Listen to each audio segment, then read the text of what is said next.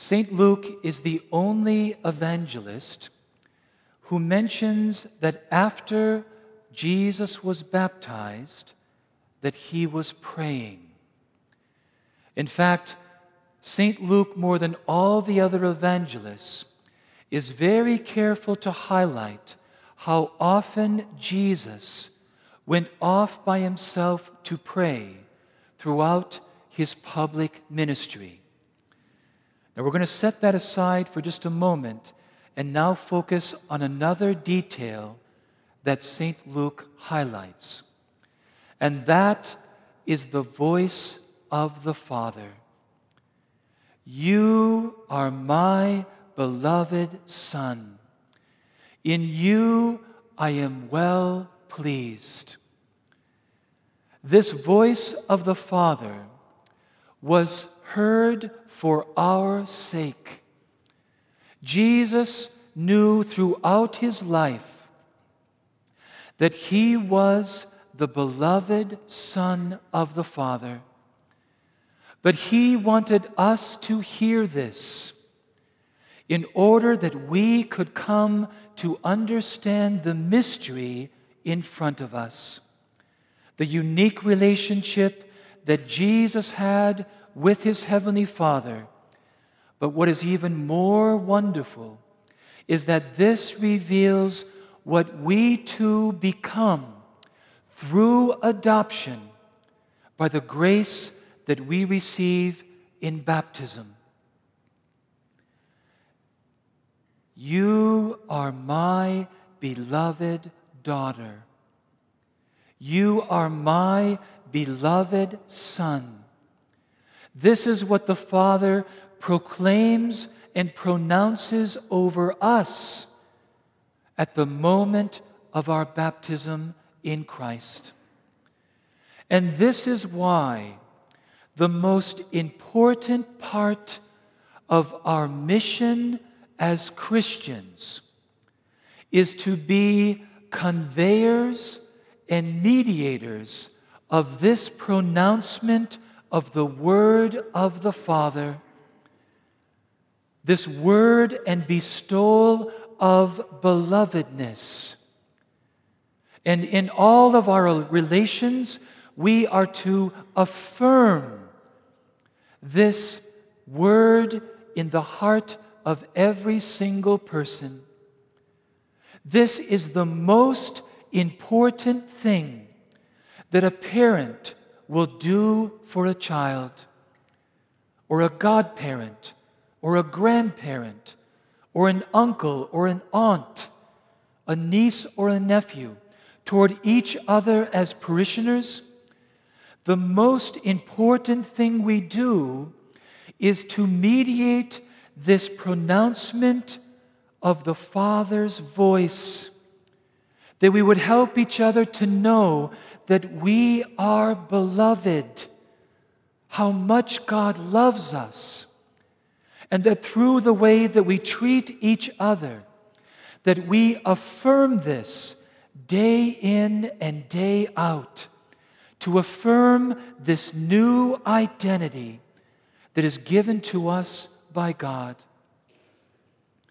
When this identity and this true sense of worth is not heard, received, and affirmed, then lies can come in and take the place.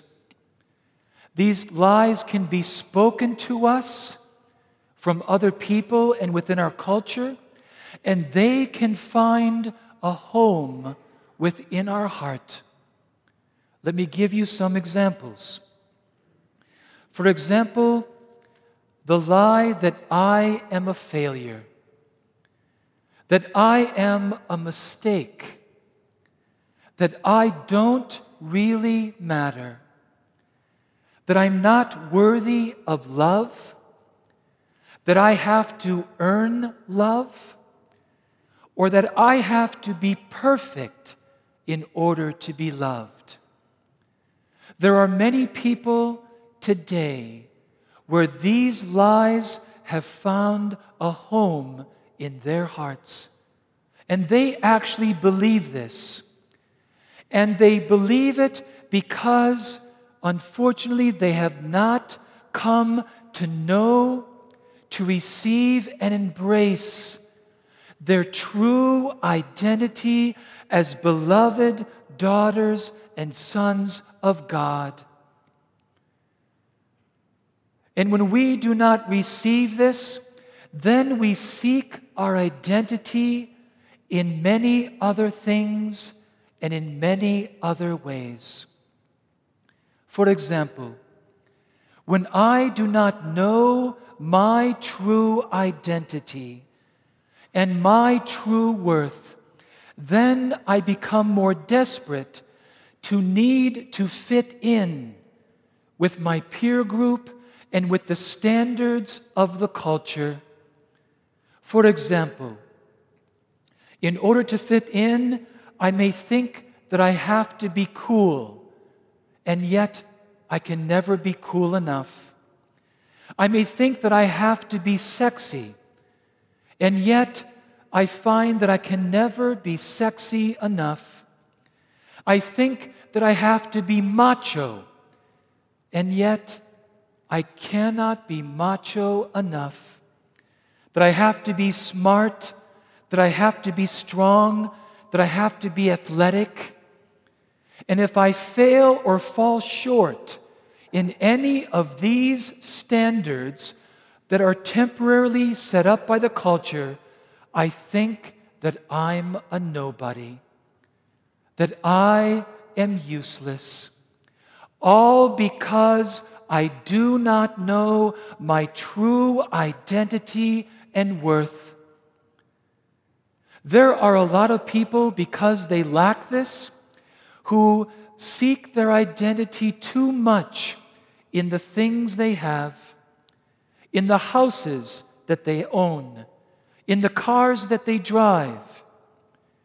So many people become way too identified with these things. I remember growing up, we did not have much means. And we always lived in small, very humble homes. And we drove these used junk cars. And because I did not know myself in God, I was always embarrassed and ashamed because of the way that my family lived because my friends always had it better than I had it. And so my heart was filled with jealousy, with envy, and anyone who lives in that state is not happy. Because I did not appreciate my inner beauty and my inner worth, I placed way too much time and energy on my outward appearance, and I became very vain, spending way too much time in the mirror who that could never tell me what I truly am. And of course, then you had to have the perfect body, the perfect hairstyle, just the right glasses the right fashion and clothing styles, all because I did not know who I was. And God forbid, if mom would, have, would leave those bell bottom jeans in the dryer too long and they would shrink, it was mortifying the whole day at school to walk around in those jeans because my identity was way too much in these exterior things to try to compensate for what I was confused about on the inside. Workaholism, a big problem in our day. Way too many people identify themselves too much in what they do rather than who they are in Christ. And so when they lose their jobs or they are limited by their physical health, their life falls apart, and they think that their life is now pointless and that they are useless. Again, because they do not yet know their true identity and worth in Christ. My dear friends, this is why you and I need to pray like Jesus. When I pray, I look at the Father looking at me. And I can receive that affirming pronouncement again and again and again. You are my beloved Son. In you I am well pleased. So that this can become the core identity, like a pillar within my heart, that no one can take from me. And when I receive this and live from this, like Jesus, I become free. I become confident. I become strong and secure and no longer controlled by the opinions of others and of the world. I can stand in my true identity and worth. And I cannot help another person know this if I don't know it first myself. And this is why the most important thing I do as a priest is to pray, is to hear the voice of the Father over me again and again, the bestowal of belovedness and of my true dignity and worth.